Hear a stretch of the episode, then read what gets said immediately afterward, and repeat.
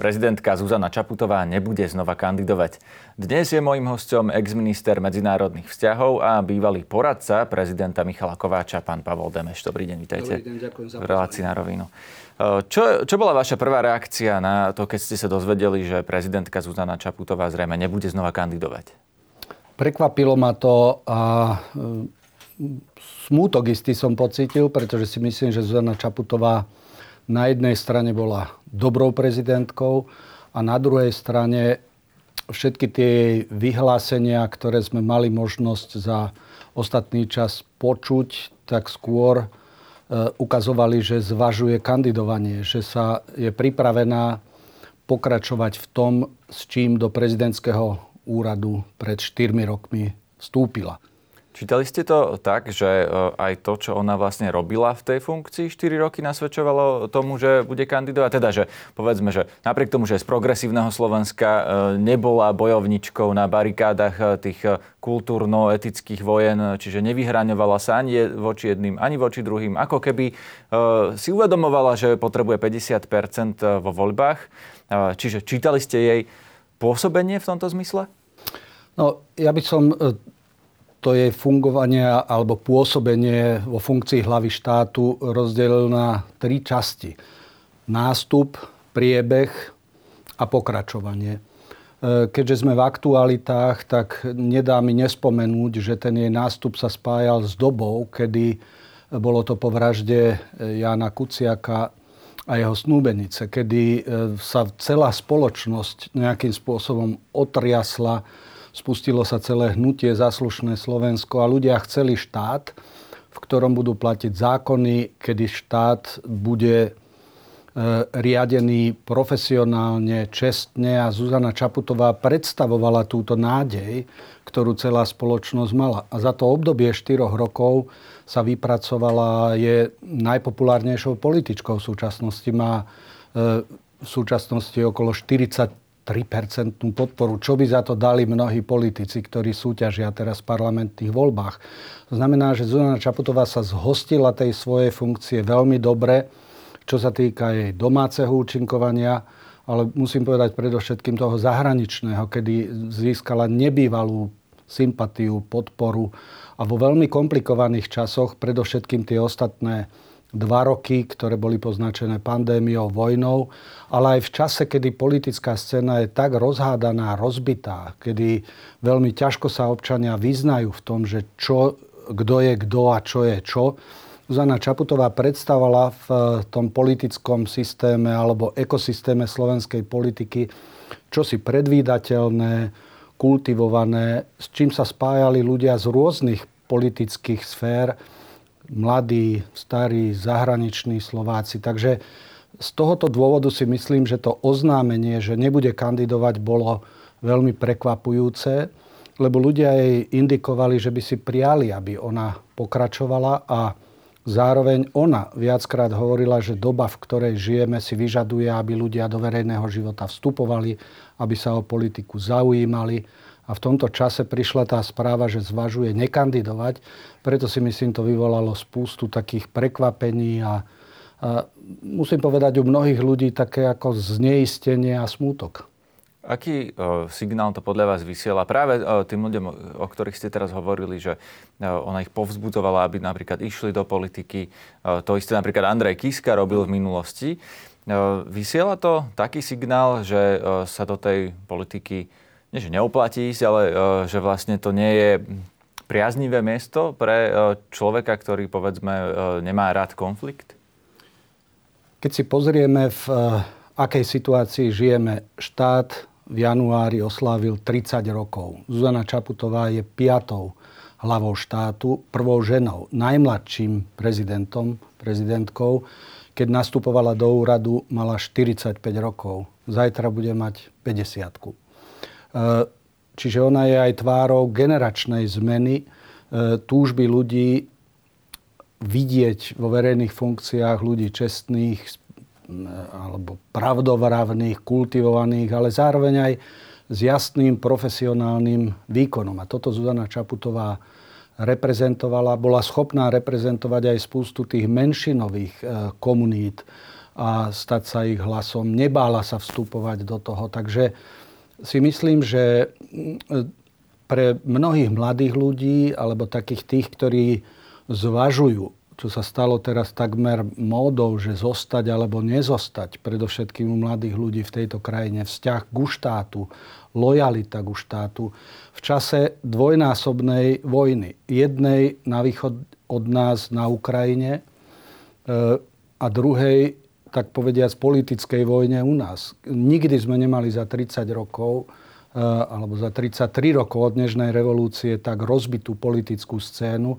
a toľko nezmyselných šarvátok a napätí, ktoré máme a práve preto eh, hlava štátu v tomto eh, v roku 30. výročia si myslím, keby bola pokračovala, som presvedčený, že má veľkú šancu zvíťaziť znovu a v tom druhom mandáte by mohla presadzovať viaceré z tých vecí, ktoré začala a doťahovať ich ďalej alebo posúvať ďalej. To sa teraz nestane. A to Práve sa teraz preto nestane. E, sa vás pýtam, aké to bude mať následky e, na slovenskú politickú scénu. Lebo vy ste ju vlastne pomenovali prezidentku ako nejaký stabilizačný prvok. E, keď ona teraz odíde, znamená to, že nás čaká menej stability? No, to načasovanie ona podľa ústavy nemusela e, oznamovať, nebol presný nejaký dátum, ku ktorému musela oznámiť alebo nie. E, tá situácia, v ktorej sa teraz nachádzame, že po prvýkrát Slovensko má úradnícku vládu. Znamená, že tí politici postupne sa odmocňovali e, tieto konflikty, ktoré vláda sa rozpadla, dočasná vláda sa rozpadla, teraz máme úradnícku vládu, čiže Máme mimoriadne neštandardné politické prostredie a hovorí sa o spájaní, ale to spájanie je skôr spájanie delením. Ani už tu človek sa nevyzná v zásade e, v tej skrumáži politickej, že ako a čo v tom e, toho 30. septembra voliť. Si myslím, že ak Zuzana Čaputová oznámí, že končí alebo respektíve, že neuvažuje, že zostane len rok ešte v úrade, si myslím, ju to stavia do úplne odlišnej situácii na domácej i medzinárodnej scéne. Tu vás zastavím. Čo to mm-hmm. znamená? Že e, bude to iná prezidentka ako doteraz? Bude to iná prezidentka. Myslím si, že ona e, určite premýšľa nad tým, a ja som ešte nevidel to, keď toto natáčame, ešte nemáme presne, len všetci tušíme, že to oznámi že nebude kandidovať a tie dôvody ja nepoznám. Pravdepodobne budú osobné z toho, čo vieme. E, to nebudú nejaké dôvody také, že by ich pomenovala, že v tom politickom systéme, alebo že stratila dôveru ľudí, alebo podobne. Čiže tie dôvody budú skôr osobnej povahy.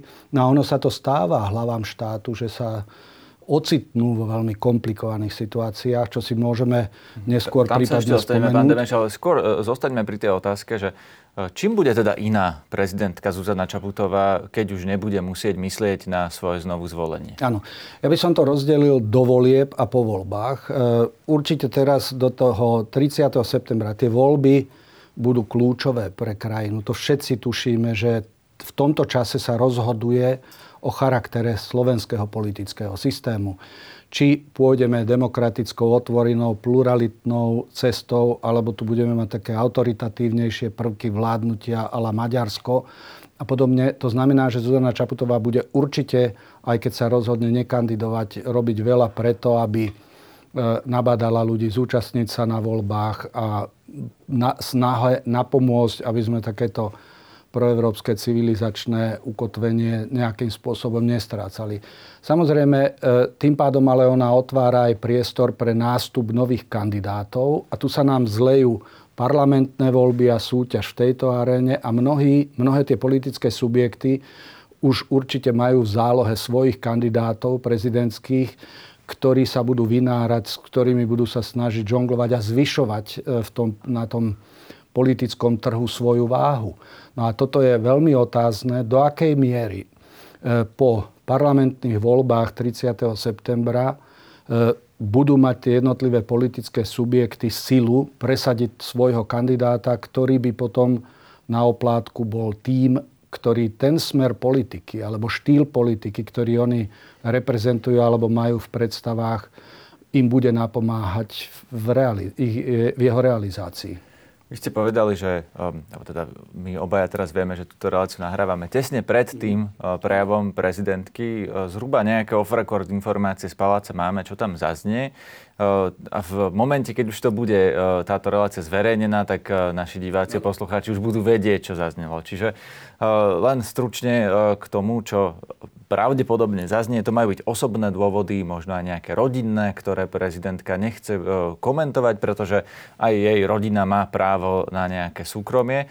E, do akej miery e, je toto podľa vás legitímne? Povedať, že chránim svoju rodinu, preto vlastne nepoviem úplne presne, prečo nekandidujem, lebo je to súkromná záležitosť.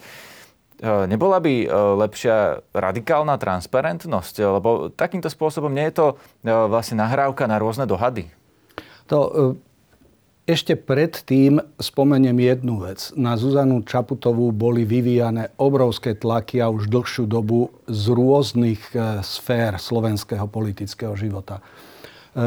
Ono je to takmer už tradíciou od čias Michala Kováča, u ktorého som kedysi pracoval, že do hlavy štátu, zvlášť pred voľbami, sa šije hlava, nehlava. My sme v tomto mimoriadne nekultúrni a Zuzana Čaputová si užila teda vrchovate týchto atakov. E, určite také tie naj, ktoré vstúpili e, do povedomia verejnosti, boli ataky zo strany Luboša Bláhu alebo Roberta Fica, ale napokon aj od Igora Matoviča a ďalších politikov. Čiže len Zuzana Čaputová počas svojho mandátu bola schopná odolávať tomuto a ukazovať, že má v sebe istú guráž, statočnosť, nebrala si to vážne. A toto si myslím tiež prispelo k tomu, že ľudia verili, že ona ustojí tieto ataky a bude stále držať tú líniu, s ktorou do úradu vstúpila.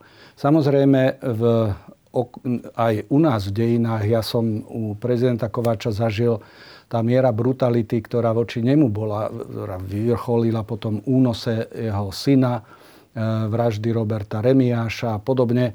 Skrátka, to boli všetko kroky, ktoré vláda s tajnou službou pripravovala na to, aby Michala Kováča, hlavu štátu nového, ktorý sme chceli mať, aby vypudila z úradu. A Michal Kováč musel ustať mimoriadne zložitú situáciu. Samozrejme, ja som videl jeho manželka, pani profesorka Kováčová, s tým mala ako žena obrovské problémy kompenzovať toto a len prezident Kováč, ktorý sa obklopil ľuďmi, s ktorými spolu potom až do konca toho mandátu ustáli toto, pretože keď si hlava štátu, musíš vedieť takéto, čo si ustať.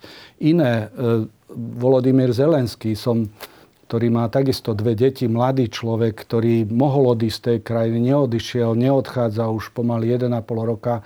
Mimoriadne krutý výkon povolania. No ale samozrejme môžeme pozrieť po svete, kedy hlavy štátu zažívajú krkolomné situácie. Kráľovná Alžbeta druhá na pohrebe, ktorej pani prezidentka mala možnosť byť, tá si teda zažila vrchovate najrôznejších rodinných situácií, zlomov, prepadov, pádov. Celý seriál bol natočený o živote kráľovskej rodiny. No ale jednoducho ona ustála tú situáciu. A takýchto prípadov by sme mohli spomenúť veľa. Čiže... Ano, pán Deveš, ja som sa vlastne ale pýtal na to, že uh, či je dobré to, že to nevieme. Že no, nevieme teraz, do detajlov, že áno. o čo ide, pretože uh, ak to nevieme, tak je to ťažké súdiť. Ale ja si myslím, že to budeme vedieť určite. Toto Slovensko je príliš uh, uh, príliš otvorená krajina, v ktorej sa nič neututle. Si myslím, Čiže aj že pani... keď by to bolo uh, niečo, čo sa naozaj nekomentuje, uh, nejaká záležitosť v rodine, tak uh, aj tak to podľa vás prenikne uh, na verejnosť a tým pádom nemá zmysel to tajiť? Áno. Ja si myslím, že pani prezidentka je veľmi inteligentná žena, citlivá na prostredie, v ktorom je a v prípade, že by cítila, že verejnosť e, chce vedieť podrobnejšie, o čo ide, nevidím dôvod, prečo by to mala tajiť. Napokon ona už viackrát vypovedala v rôznych interviách, že tlaky, ktoré a vulgarita voči jej osobe, voči jej dvom dcerám, voči jej partnerovi sú obrovské. Všetci vieme, že musia byť chránení a podobne, takže ona o tom hovorievala, že výkon jej funkcie teda nie je prechádzka rúžovým sadom, len celý čas komunikovala verejnosti, že toto ju nezastraší, ona v tom bude pokračovať ďalej. Čiže ja si myslím, že ona nájde vhodný spôsob, ako povie o svojom vlastnom prežívaní a o prežívaní jej rodiny, aby sa vyhla tomu, že ľudia začnú špekulovať a vytvárať nejaké fámy okolo toho, prečo sa rozhodla pre takýto vážny krok. Vy ste spomenuli, e, čím všetkým prešiel e, prezident Kováč, ale on napriek tomu sa rozhodol znovu kandidovať, až keď teda e, bolo potrebné sa vzdať, aby sa tam dostal niekto, kto porazí Vladimíra Mečiara, tak až v tej chvíli to vzdal, ale v podstate kandidoval znova napriek útokom na vlastnú rodinu. No, je to tak, keď idete do takéto e, vysokej funkcie, a prezident je naozaj tá najvyššia, že uh, musíte vopred vedieť, či máte tú osobnú výbavu. Uh, a je to až také kruté povedať to, že obetovať aj vlastnú ano. rodinu v prospech tej výkonu tej, tej funkcie? Myslím si, že ide o výnimočnú profesiu, výnimočné poslanie. Keď sa stávate hlavou štátu, berete na seba veľké bremeno a tomu musíte prispôsobiť aj svoj rodinný život, usporiadať si ho tak, aby ste ten výkon zvládli. A samozrejme, že je to zmes nadšenia z toho, že tú prácu môžete robiť, ale zároveň aj prežívania spústu príkorí, e, tlakov, ktoré si bežný smrteľník nevie ani predstaviť. Takže e, v prípade, že by pani prezidentka odstúpila, tak samozrejme to má signalizačný významný dosah takýto krok. Lebo ona cez to vypovedá ako hlava štátu o svojom štáte, že ten štát e, jej neumožňuje vykonávať dôstojne prácu, pre ktorú sa rozhodla.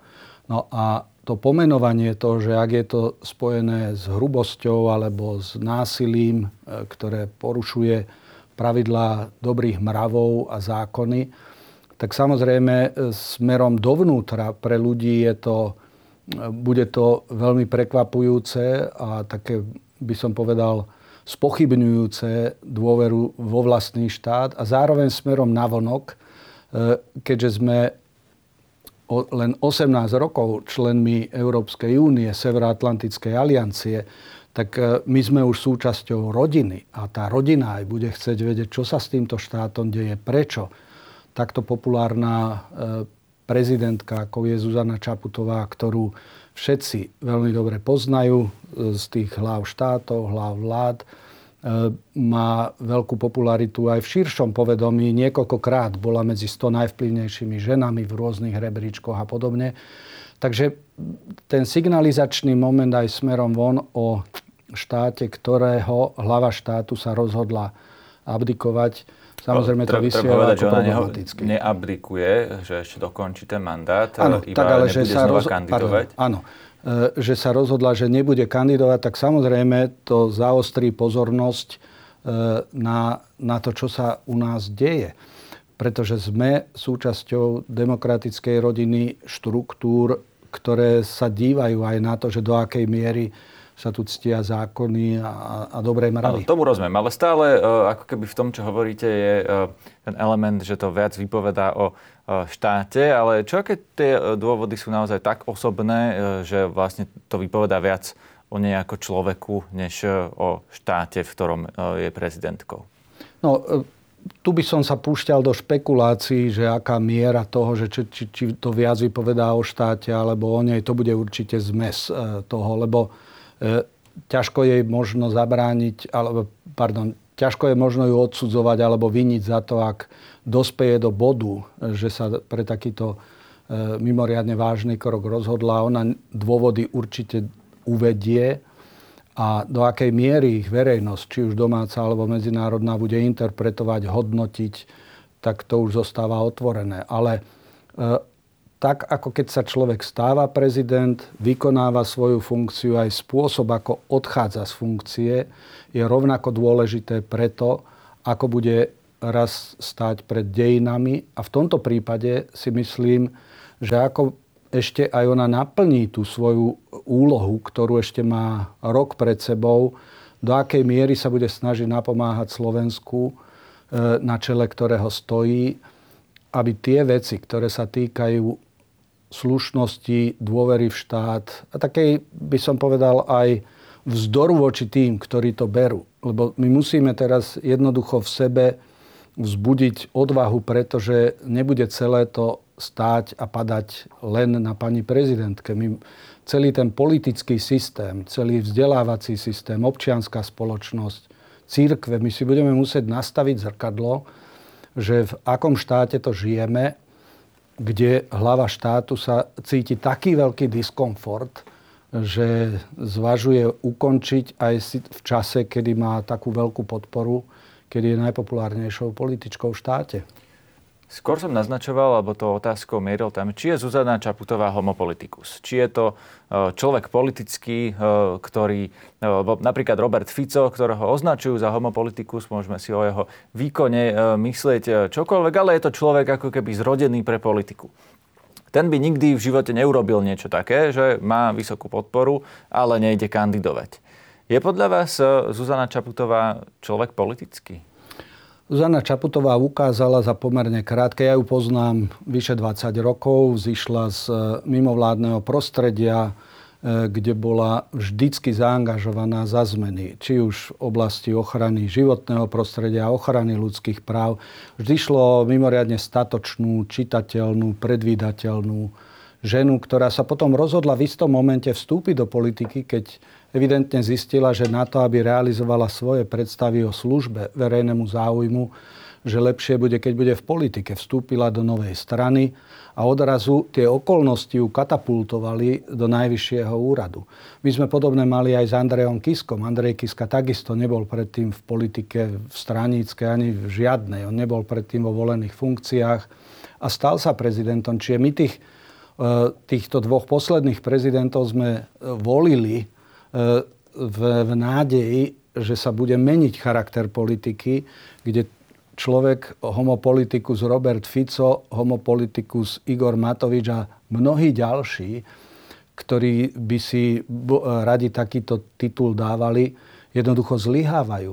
A v súčasnosti, keď sa pozrieme na to, že kto sú tí politici, ktorí by splňali kritéria a parametre na to, že homopolitikus okrem toho, že vie získavať a manažovať moc, je aj morálny a že slúži tomu verejnému záujmu a nie uspokojovaniu nejakých jeho mocenských alebo egoistických predstav, tak nemáme ich veľa. A Zuzana Čaputová za krátke obdobie dokázala, že v tej politike sa vie pohybovať a ono to odráža ten prieskum verejnej mienky, ktorý sme už zmienili, že ľudia to cítia, že ona to robí nie pre svetskú slávu, ale pretože chce tie veci, ktorým verí, dosávať do spoločnosti a ich presadzovať.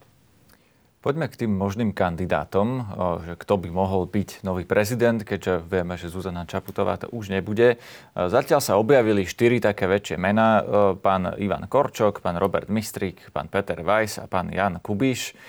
Sú tam vlastne dvaja bývalí ministri zahraničných vecí. Jeden už kandidoval, teda pán Mistrík. Čo hovoríte na takýto menoslov možných kandidátov? Myslím si, že menoslov sa rozšíri, lebo na Slovensku, keď sa teraz, ak už k tomu dôjde, že pani prezidentka oznámi, že nebude, tak samozrejme stane sa to vecou záujmu jednotlivcov alebo aj záujmom strán, ktoré budú aktívne hľadať kandidátov, aby, aby ich podporili v zásade v tom ich snažení alebo aby presadzovali líniu politiky, ktorú oni chcú presadzovať.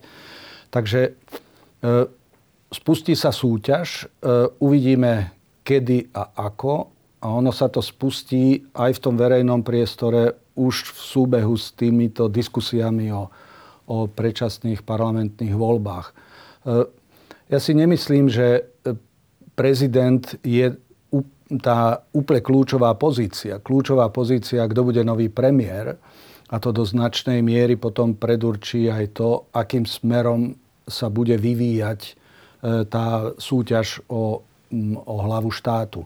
Pretože táto súťaž bude vyžadovať podporu politických subjektov, čiže buď nastupuje človek po tom, že dostane od poslancov 15, alebo musí vyzbierať, myslím, 15 tisíc hlasov. Čiže spustí sa súťaž o tento úrad a bude zaujímavé aj sledovať, ako bude účinkovať ešte pani prezidentka, do akej miery ona bude artikulovať niektoré tie témy, ktoré sú dôležité pre ľudí pri ich rozhodovaní. Takže myslím si, že núdza o prezidentských kandidátov e, nebude. Ako sa pozeráte na zahraničnú politiku vlád Olano? E, predsa len experti na zahraničnú politiku väčšinou ju hodnotili pozitívne, ale e, v časti slovenskej populácie to nevyzerá rovnako, alebo teda mnohí Slováci sa na to pozerajú dosť kriticky. Čo si o tom myslíte vy? Aký podali výkon? V súčasnosti zahraničná politika sa stala súčasťou domácej politiky. Nikdy to nebolo tak popremiešavané. Dnes prakticky nemáte reláciu, ktorá je že o domácej alebo zahraničnej. Ono sa to premiešava.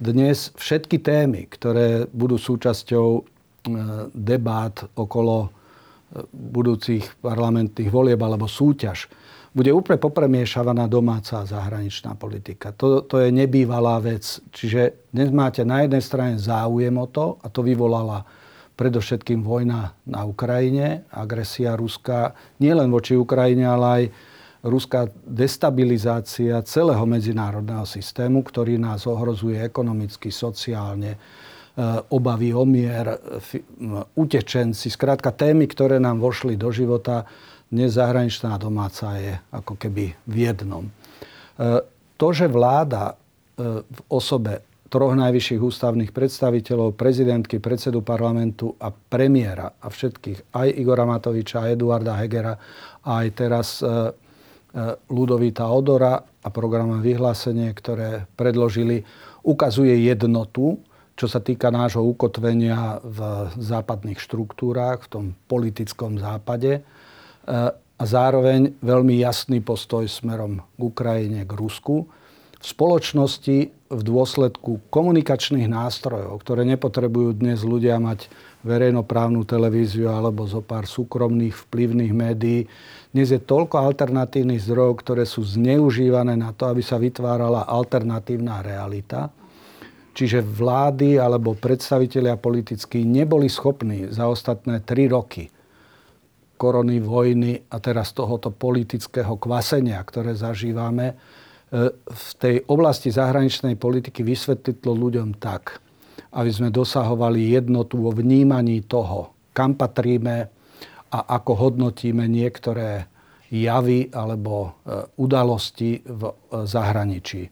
A Slovensko v tomto má špecifické postavenie. Všetky soci- sociologické sondy, ktoré robia či už naši pries- e, sociológovia, alebo prieskumné agentúry, alebo európske, ukazujú, že Sloven, Slováci sme najzraniteľnejší na najrôznejšie blúdy, nepravdy a sme veľmi ľahko zvyklateľní v tom, aby sme uverili čomusi, čo je čo sa dá veľmi ľahko racionálne vyvrátiť. No a toto musíme vnímať, že toto je charakteristika nášho prostredia. Na týmto netreba žasnúť, ale treba sa k tomu postaviť. A ako sa k tomu postaviť? Čím to vôbec je, že e, na Slovensku je naozaj dopyt aj proste po tej proruskej politike, treba, alebo proruských rečiach, aj keď ťažko sa dá nazvať e, Robert Fico čisto proruským politikom, lebo on tak lavíruje, raz je na americkej ambasáde na večierku, druhý deň hovorí o amerických agentoch a nejaké rozprávky o Sorosovi a, a tak ďalej. Čiže je to dopyt z tej slovenskej voličskej základne, na ktorý on odpovedá a ak je to dopyt, tak kde sa berie vôbec? Áno. Myslím si, že Robert Fico ako technológ moci veľmi správne vytušil, že v takomto zneistenom prostredí sa dá prichádzať s témami, ktoré mu môžu priniesť hlasy a on môže obstáť. Robert Fico po voľbách v roku 2020 aj on, aj my sme si, väčšina si myslela, že on už nemá šancu hrať prvé husle v slovenskej politike, no a v súčasnosti už pomerne dlhú dobu vedie prieskumy verejnej mienky. On našiel jednoducho spôsob, ako sa prihovára tomu segmentu ľudí, ktorí predtým e, neoslovoval alebo na ktorom mu nezáležalo. No a toto súvisí s tým, že si vyhodnotil tú zraniteľnosť našu, Čiže v čase tých tzv. hybridných a vplyvových operácií, ktoré na našom území prebiehajú, tak on jednoducho nabehol na tento, e, na tento druh politiky a to oslovanie a robí zo seba mierotvorcu, roštiepil slovenskú verejnosť na to, že on je zamier, ako keby tí vládni boli proti mieru a on to veľmi umne využíva, stáča, potom začal vysvetľovať celú teóriu štyroch svetových strán, ako keby sme nevedeli, že sú štyri svetové strany, ale on to veľmi umne sto, stočí. A keď treba povedať, že sa spá, teraz svetová strana je západná, keď mu vyhovuje, tak je západná, keď mu vyhovuje východná, severná, južná, čínska, akákoľvek. Ale ono to súvisí s jeho účinkovaním pred voľbami, kedy nemá škrupule a ide do toho. No a my sme zistili za tie, špeciálne za tieto tri roky, kedy sa rozpadala vláda, ona sa bortila sama do seba. To nebolo, že by sa vláda bola, padala na tom. Spor Igor Matovič, Richard Sulík s tým nemal nič dočinenia, Robert Fico alebo nikto iný. Skrátka, tu boli osobnostné predpoklady pre ľudí, ktorí sa ocitli vo vláde. Ani jeden z nich nebol ministrom predtým. Začali vládnuť a jednoducho neboli schopní dosahovať konsenzu, konsenzus a prekonávať odlišnosti. No a on to využil a sme zistili teraz, e, že nemáme lebo pri všetkých takýchto veciach musíte zobrať do vedomosti, zručnosti a nástroje. My sme vedomosti nemali o tom, že sme takíto zraniteľní a že takto ľahko sa necháme manipulovať. Zručnosti sme nemali na to, ako čeliť tomuto a stále riešime, či kontrolovať, nekontrolovať šírenie týchto tendencií alebo vulgarizáciu politiky. No a nástroje nemáme, len teraz jednotlivé ministerstva vytvárajú frontálne také nejaké postupy proti tým hybridným hrozbám. Keď si pozriete programové vyhlásenie, ktoré aj úradnícka vláda prijala, tak e, otázka hybridných hrozieb alebo manipulácie s verejnou mienkou má prominentné miesto, pretože títo technokrati, ktorí nesúťažia vo voľbách, cítia, kde je ten stupeň ohrozenia. Cítia podobne, že mladí ľudia chcú odísť z krajiny. To je ohrozujúci faktor. A vláda venuje týmto témam oveľa väčšiu pozornosť ako predtým a bude sa ju snažiť posunúť aj na ďalšiu vládu. Uvidíme, aká bude. Ako bývalého ministra v podstate zahraničných vecí, alebo teda medzinárodných vzťahov, Eh, sa vás chcem opýtať ešte na eh, Rastislava Káčera, jeho výrok, ktorý mal, že keby Rusko vyhralo vojnu, tak by si aj Orbán robil nároky na slovenské územie. Viete sa s tým výrokom stotožniť? Viete, za posledný rok, keď sa pozrieme, ministri zahraničných vecí všeobecne sú dobrý indikátor toho, v akom stave sme v roku 93 až 98, za 5 rokov, na začiatku našej štátnosti sme mali 6 ministrov zahraničných vecí. Za tento ostatný rok sme mali troch ministrov a do konca roka bude s najväčšou pravdepodobnosťou štvrtý. Znamená, že keď sa ministri rýchlo menia, to e, vypovedá o tom, že čosi nie je v poriadku v tom politickom systéme. Čiže aj pani prezidentka prežila štyroch premiérov, e, štyroch ministrov a podobne. To znamená, že Rastislav Káčer spomedzi tých, ktorých sme mali, tak e, on veľmi dobre pozná Maďarsko, lebo tam slúžil ako ambasádor. Potom slúžil v Prahe a samozrejme predtým slúžil ešte v Spojených štátoch a on do zahraničnej politiky dosť vidí, e, má adekvátne vzdelanie, že vidí historické súvislosti a podobne. Čiže taký ten jeho apel na to, že nežíme si v eh, predstavách, že veci sú dané a že ich tak, ako sú, že vždy aj môžu byť. Maďarsko tradične vždy vyťahuje tú traumu z Trianonu, rozdelenie štátu a podobne a snaží sa v rámci toho svojho priestoru, v ktorom zostali v okolitých krajinách maďarské menšiny, pracovať s týmito témami. Ja osobne si myslím, že eh, on v tomto prípade, on má veľmi dobré eseistické e, schopnosti popisovať veci takým šťavnatejším e, jazykom. Keď sme my spolu, on hovorí, že on je ten alarmista a ja som ten, ktorý sa to snaží upokojovať. Ja berem vážne to, čo on hovorí, ale nemyslím si, že v súčasnosti tá situácia, v ktorej sa Slovenská republika nachádza ako krajina ktorá je členom Európskej únie, Severoatlantickej aliancie, že jej hrozí čosi iminentne. Samozrejme, musíme byť stále v strehu, pretože to, ako dopadne vojna na Ukrajine, to, dopo- to nikto nevie.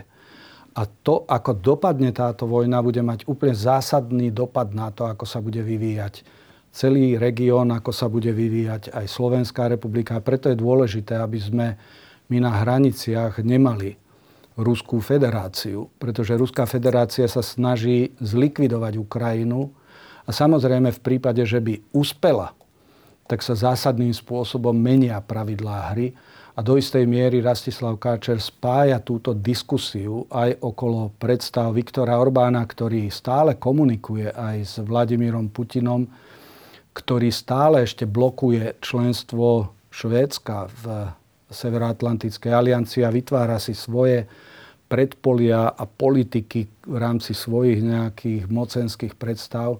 Takže si myslím, že Rastislava Káčera treba počúvať, ale ja si myslím, že to kľúčové je, aby sme mali predvídateľnú vládu po septembri, pre ktorú budú jasné naše parametre, kde, leží, kde ležia tie e, kde je ten základ toho, aby Slovensko bolo úspešnou krajinou, ktorá nevyháňa svojich občanov a ktoré je úplne zrejmé, aké sú parametre bezpečnosti, pretože nežijeme v nejakom váku a predstava o neutralite.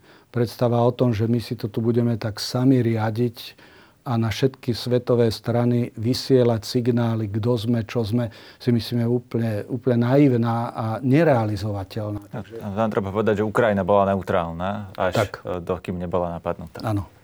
Ďakujem vám za rozhovor. Ďakujem za pozvanie.